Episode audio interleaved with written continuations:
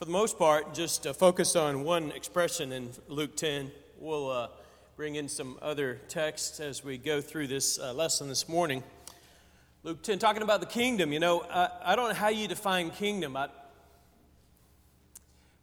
I, I, do, I do know, and I do know that in some respects, we can define kingdom by simply saying the church. Kingdom is the church, the church is the kingdom. I don't, I don't think that's necessarily a wrong thing to say. I just think it's inadequate. I, I think it's incomplete.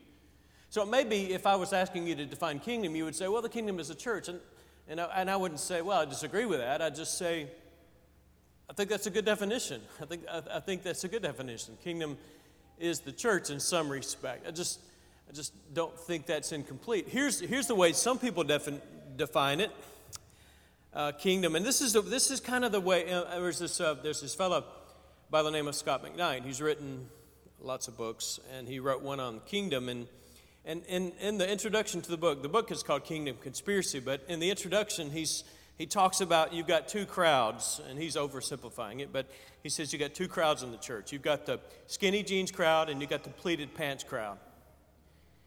Uh, I'm pretty sure I'm not in the skinny jeans crowd, but he says, he says the skinny jeans crowd and the pleated pants crowd define kingdom two different ways. And he says the skinny jeans crowd defines it like this here's his definition The kingdom is good deeds done by good people in the public sector for the common good. Let me read that again. The kingdom is good deeds done by good people in the public sector for the common good. And what he's talking about there, you probably heard it used like this, especially among what he calls the skinny jeans crowd. This is, this is among younger people who define kingdom, you'll, you'll, you'll, find, you'll hear it being used like this. We need to be doing kingdom work. I want to be, I want to be doing kingdom work. And by that, they mean, and I'm not making fun of this at all, I think it's got a lot to say to us today. Uh, but, but by this, they mean we need to be out in communities, joining with local groups or, or other people, whether they're, they're, they're Christians or not. We need to be joining hands. We need to be doing good things, you know, doing good things for the, for the common good of the community. And by that, they say we're doing kingdom work. So I want to, we'll, we'll talk a little bit more about that today. I think that that view has something to say to us, though we wouldn't embrace it in all of its aspects. What Scot McKnight says about the pleated pants crowd is that they define kingdom as solely referring to individual redemption. So it is solely a sin thing, it's a redemption thing. So we are individually caught up in sin, overwhelmed by sin. We need individually to come to faith in Jesus Christ, to surrender to Him, and to receive His salvation. And so that is what that is when kingdom work is being done. That is that's the kingdom right there an, in an individual sense. And we would, I think, push back against both of those in the sense that we believe those do not by themselves define what the Bible means when it says kingdom, you know? So uh, anyway, I want to I want to walk with you guys through this for a little bit this morning. The kingdom of God has come near. Luke 10. You know, you notice that, expre- that expression in a couple of verses there. Luke 10 9. Heal the sick in it and say to them, The kingdom of God has come near. And then he says in verse 11, The kingdom of God has come near. Some of the verses I mentioned at the beginning of this. Uh, your kingdom come. There was a sense in which, at least in the ministry of Jesus, the kingdom was future. It was coming, it was close by. Uh, listen to this expression. I don't know if you remember this one. It's not as commonly quoted, but Luke 17, 20 and 21. Listen to this. Being asked by the Pharisees when the kingdom of God would come, they were very concerned about this. Uh, he answered them, The kingdom of God is not coming in ways that can be observed, nor will they say, Look, here it is, or there, for behold, the kingdom of God is in the midst of you. That's an interesting way of putting it. He doesn't say it's coming or it's come near, but he says it's here. It is in the midst of you. So, in some sense, in the ministry of Jesus, the kingdom was coming. And in some sense, in the ministry of Jesus, the kingdom was already there. And so it's an interesting kind of tension here, a tension we see after Jesus as well. In some sense, we see in the New Testament the kingdom has come. Some of you, Mark 9 1, Some of you who are standing here will not see death, will not taste death until you see the kingdom of God come with power. And yet, in 2 Peter 1, for example, uh, Peter says the Christians there would, at the end, at that, on that final day, be ushered into the eternal kingdom. So there seems, even then, a sense in which the kingdom was future. So in the ministry of Jesus, here's, here's all I'm saying. In the ministry of Jesus, he said it's here and it's coming. And after Jesus, after the church had begun, it seems as if the kingdom has come, it's here, and yet in another sense, it is coming. And so you've got that, that tension no matter where you look at it. And, uh, and I want us to think about that a little bit, a little bit this morning. All right, there are five things. If you, uh, we're not printing bulletins, uh, you got it by email on Thursday, but there are five things there. And if you are taking notes at home, so to speak, filling in these blanks, I want you to think about these five things. Now, I'm going to go through these kind of quickly, uh, and I want to talk for a little bit about, about the Old Testament because when Jesus said, well, when John the Baptist said, the kingdom of God is coming, or when they said, when's the kingdom coming, what do you think they were thinking about? We, we, need to, we need to think about words the way they would have been used, the way they would have been heard by the people who used and heard them. And in, in the first century, when Jesus said the kingdom is coming or it's close by, what do you think that the Jewish people would have thought of when they heard the word kingdom? Well, they would have interpreted it, interpreted it the way they had been thinking about kingdom. They, they would have thought, oh, okay, well, the kingdom of Israel, you know, the kingdom of Judah, the one, the kingdom over which David reigned as king, that must be what he's talking about. Now, I'm not saying that's exactly what he meant, only that that's the way they would have heard him initially. And so there must have been some overlap. Since Jesus chose to use the word kingdom, he must have wanted to use certain things that they were thinking about in order to teach them more about kingdom thought, right? So they would have heard him thinking about, talking about a real kingdom. So, anyway, there are five things. When you got a kingdom, you got five things. Right? Again, I'm going to go through these kind of quickly, and then we're going to back up and we're going to think about the church and think about us today in our, in our day and time. So, what is a kingdom? What do, you, what do you got when you got a kingdom? Well, obviously, and this is, this is basic stuff, isn't it? Everybody gets this. You got to have a king. You got to have a king. Uh, it's just the way it works. It's kind of like that's the definition of a kingdom is you got you got a king. Now, I think it's important for you guys to uh, to hear and to understand that the kingdom didn't necessarily begin when when God chose Saul to be the king. We, we know that from the history books from First and Second Samuel that God chose Saul to be the first king of Israel. But there's a lot of kingdom language even before then. Uh, in fact, as we said a week or two ago, and many times before that, when God gave the account of his creation in Genesis 1 and 2, when he says, Let us make man in our image, uh, man and woman, male and female created them, you know, that kind of language in Genesis 1. Let them subdue the earth, uh, let them rule over it, uh, replenish the earth, all this, this kind of language in Genesis 1 and 2. It is very much kingdom language, it's reigning language. God is king and He created us in His image to be His subjects, that we are His, the, the word I, I see a lot, and I think it's an accurate one, is, is we are His vice regents. We are reigning with Him. God created us to be His sub rulers, so to speak. We're to rule over the, over the earth as God's subjects, His sub rulers. We're His vice regents. So you got that kind of language early on. But as far as the kingdom uh, realized in a very specific sense, you've got it coming in the reign of Saul, David, the great King David, and then Solomon, and, and the kingdom divided. So you've got that history in the Old Testament. But when you've got a kingdom, you got to have a king. Again, I just want to walk through this with you for a couple minutes, and then we'll come back and think about us. When you got a kingdom, you got a rule. The kingdom has authority. The kingdom has power. You are to submit to the king. He's got uh, in in his in his role, he has this authority. And you see that with Saul, you see it with David, you see it with Solomon. That, that's kind of inherent in the meaning of the word king. Here's the third thing that you got you got to have a people. And so every nation, Israel was a people. It was, the king has to rule over something, right? And so you got a people. You got the kingdom of Israel, you got the kingdom of Judah. Uh, in, in the world today, we still have kingdoms, though the image isn't used as much as it was in previous times. You got a law. You look at this in the Old Testament, and with Israel and with Judah, you had the law being Torah, or the, the, the law of God, the law of Moses Genesis, Exodus, Leviticus, Numbers, Deuteronomy, and then as it was explained by the prophets.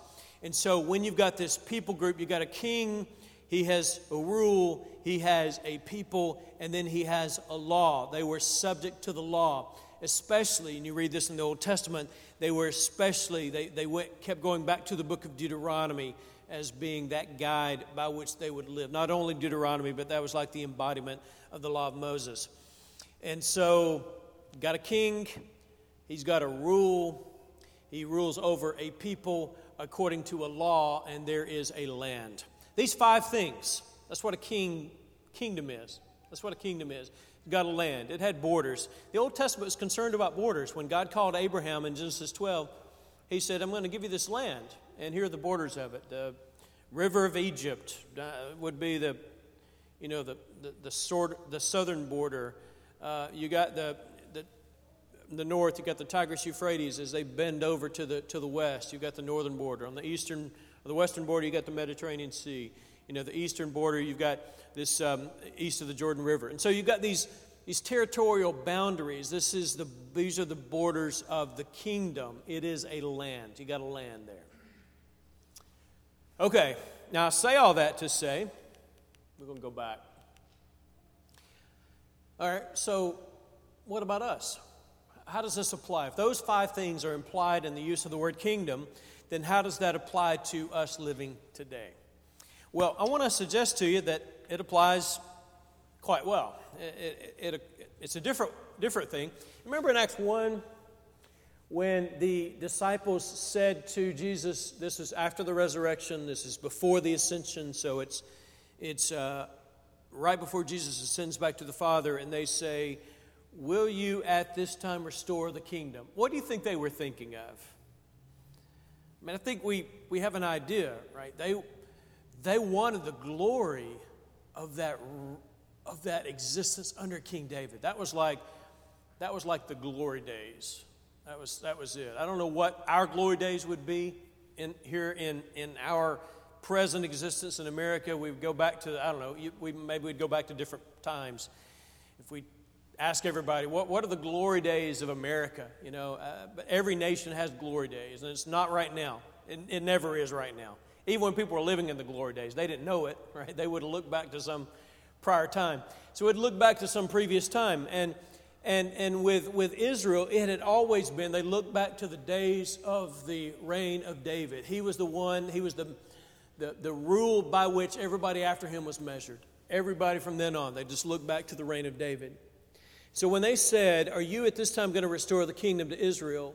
What they were asking was, When are you going once again to establish rule so that we can have our own independence, so that we are not under the thumb of Rome or any other nation, so that we can have our own law and our own rules and we can do our own thing and, and we don't have to worry about submitting to some foreign power like Rome or Babylon or Assyria or whatever. Jesus said, It's not up to you to know the times of the seasons which God has put within His own power, and, and so on. He says, But stay here in Jerusalem. I'm, I'm, I'm looking at Luke 24 and Acts chapter 1. Stay here in Jerusalem, and you, you will receive power from on high. And you're going to be my witnesses in Jerusalem, and in Judea, and in Samaria, and to the end of the earth. You get a hint there, though the disciples didn't fully realize it yet, you get a hint there that Jesus is not talking merely about a localized kingdom that's going to have rule over a specific uh, land mass that has eastern, northern, southern, western borders, but rather Jesus is talking about something else.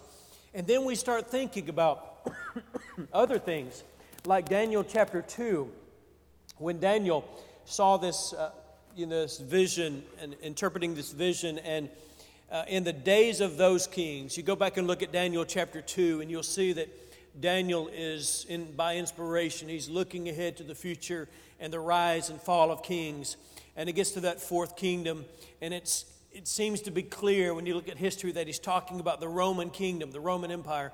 And he says, In the days of those kings shall the God of heaven set up a kingdom that will never be destroyed, right? That's in Daniel chapter 2.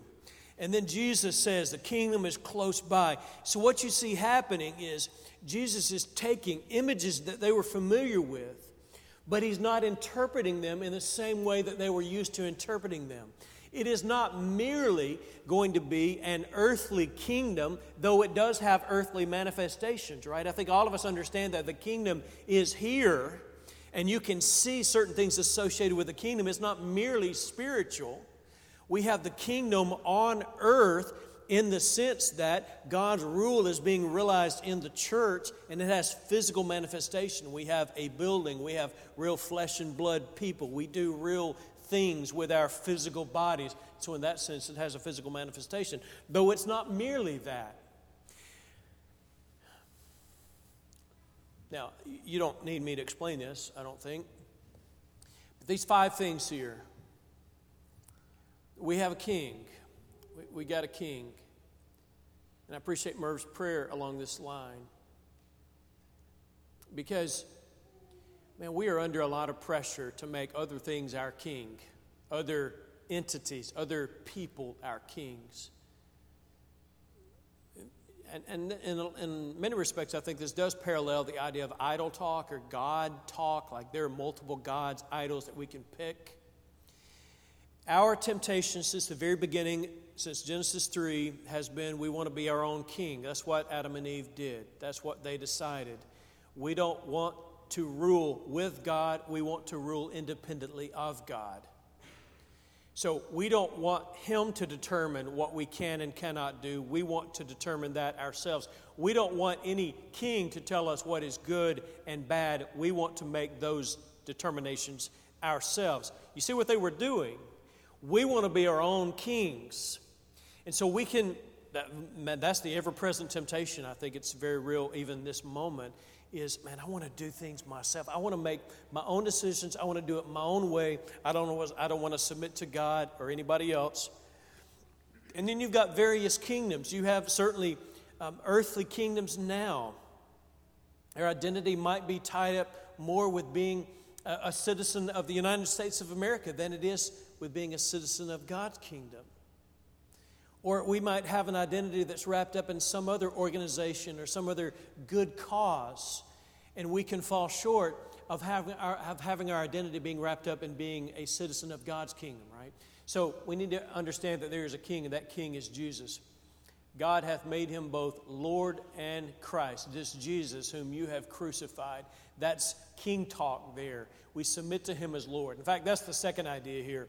Uh, the king has a rule God has made him both Lord and Christ, this Jesus whom you've crucified. He has a, he has a rule, he has authority over us.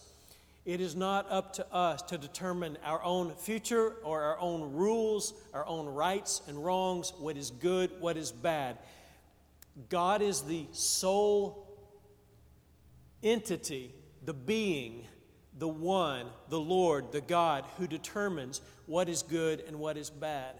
I think one of the problems for us as human beings, as a result of our living in a fallen world and ourselves partaking of the same spirit that Adam and Eve submitted to, and that is we want to do things our own way. I don't want you, God, to tell me what to do. I want to do it myself. And yet, when there is a king, you give up that right.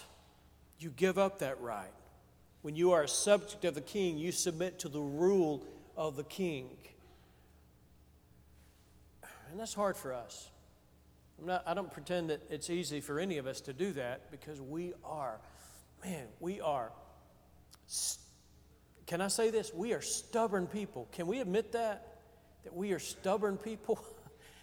and, and all of us are stubborn and, and, and bullheaded, uh, stiff necked, the biblical word, uncircumcised in heart and ears, to use biblical phrases there that describes human beings.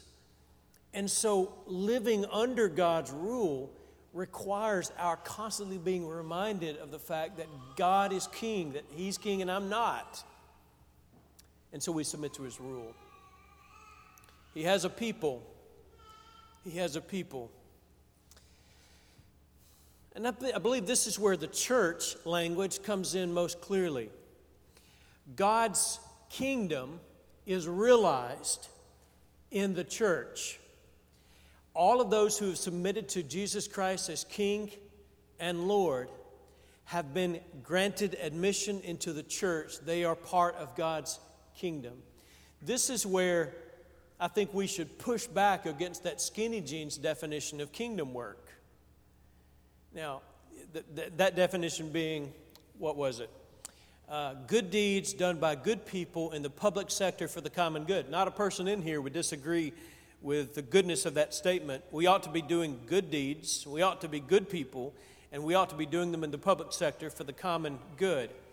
But when we divorce that, right, when we separate that from what God is doing in the church, then we, I would suggest to you, we are not doing kingdom work. We may be doing good work, but good work, the good work that we do, needs to be done in the name of our King, for the common good, in the public sector, by good people, but connected to the rule of God as manifested in the church.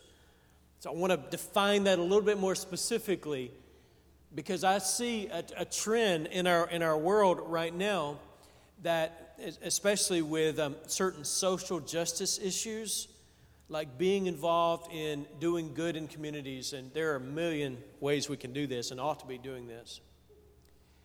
But some, I believe, it seems to me at least, some, especially younger folks, are defining kingdom solely by that. Like, I don't need the church anymore. The church has problems. And by the way, the church does have problems. That's part of the thing. That's part of the deal.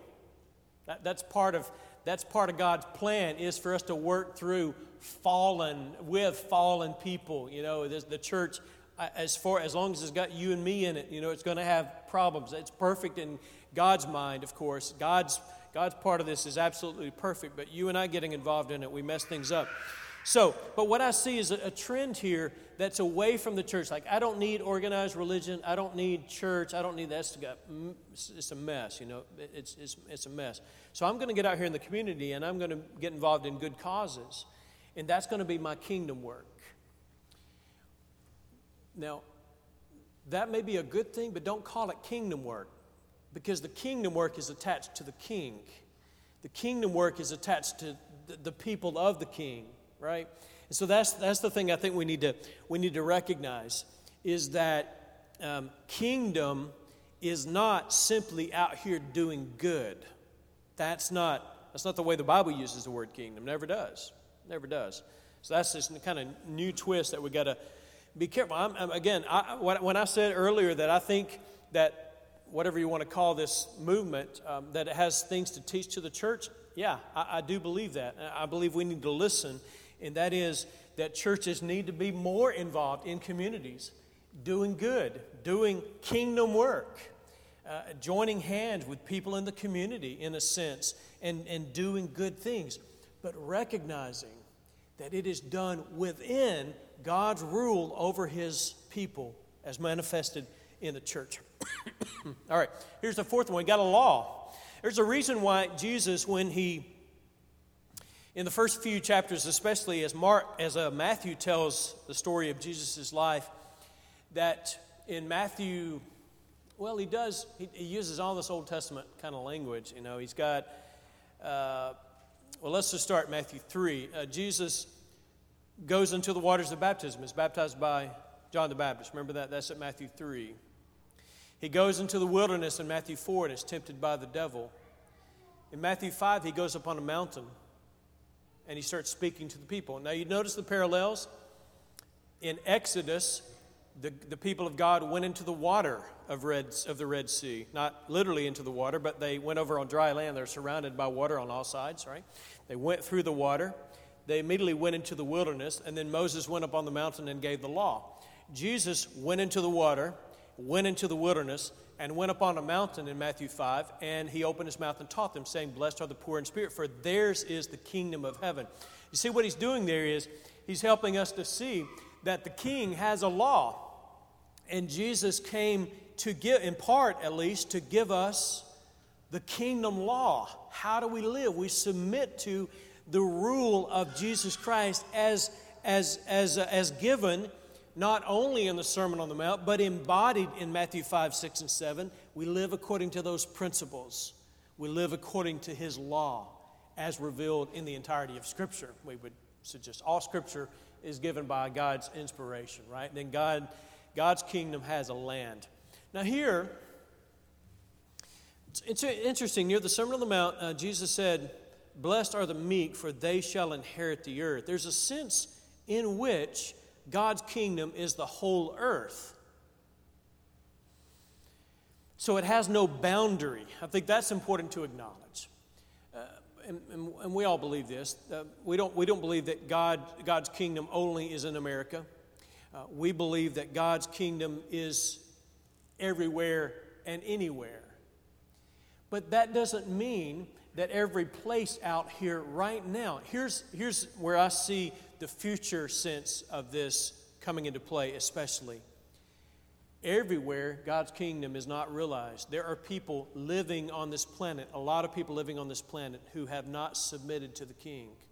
Now, God has ultimate authority. He is the great king, but not everybody is submitting to his reign yet.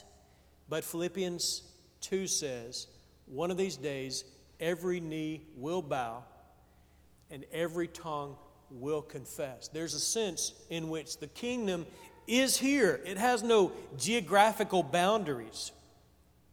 But there's also a sense in which a lot of people are living outside of God's kingdom. But one of these days, one of these days, his reign is going to be realized over all the world. And so when the Bible talks about the eternal kingdom, when it talks in Revelation 21 and 22 about, about heaven and earth and about the New Jerusalem and the church, that is when God's reign will be realized ultimately. And we look forward to that day. But here's a question as we close Have, have you submitted to the king? Have you submitted to the king? It doesn't come naturally because you want to be your own king. But what Jesus has invited you to do is to realize that doing it your own way doesn't work very well. In fact, it works terribly. To submit to the king who loves you, the king who, this is, this is where we, we get into territory where earthly kingdoms can't even understand this, where the king has died for you. And through his death and through his resurrection, he was qualified to be your king. And so he is a king who loves, he is a king who dies, he's a king who's resurrected, and a king who one day is coming back where his reign will be realized in a universal way. If you need to become a Christian today, we're here to invite you to confess him as your Lord and Savior, to put him on in baptism for the forgiveness of your sins, and be added by God to his church, a subject of the King of Kings and Lord of Lords. Maybe you need to come back and ask for prayers. Uh, if we can do anything to help you, uh, let us know. Let's stand, let's sing. If you need to respond, I hope you'll come.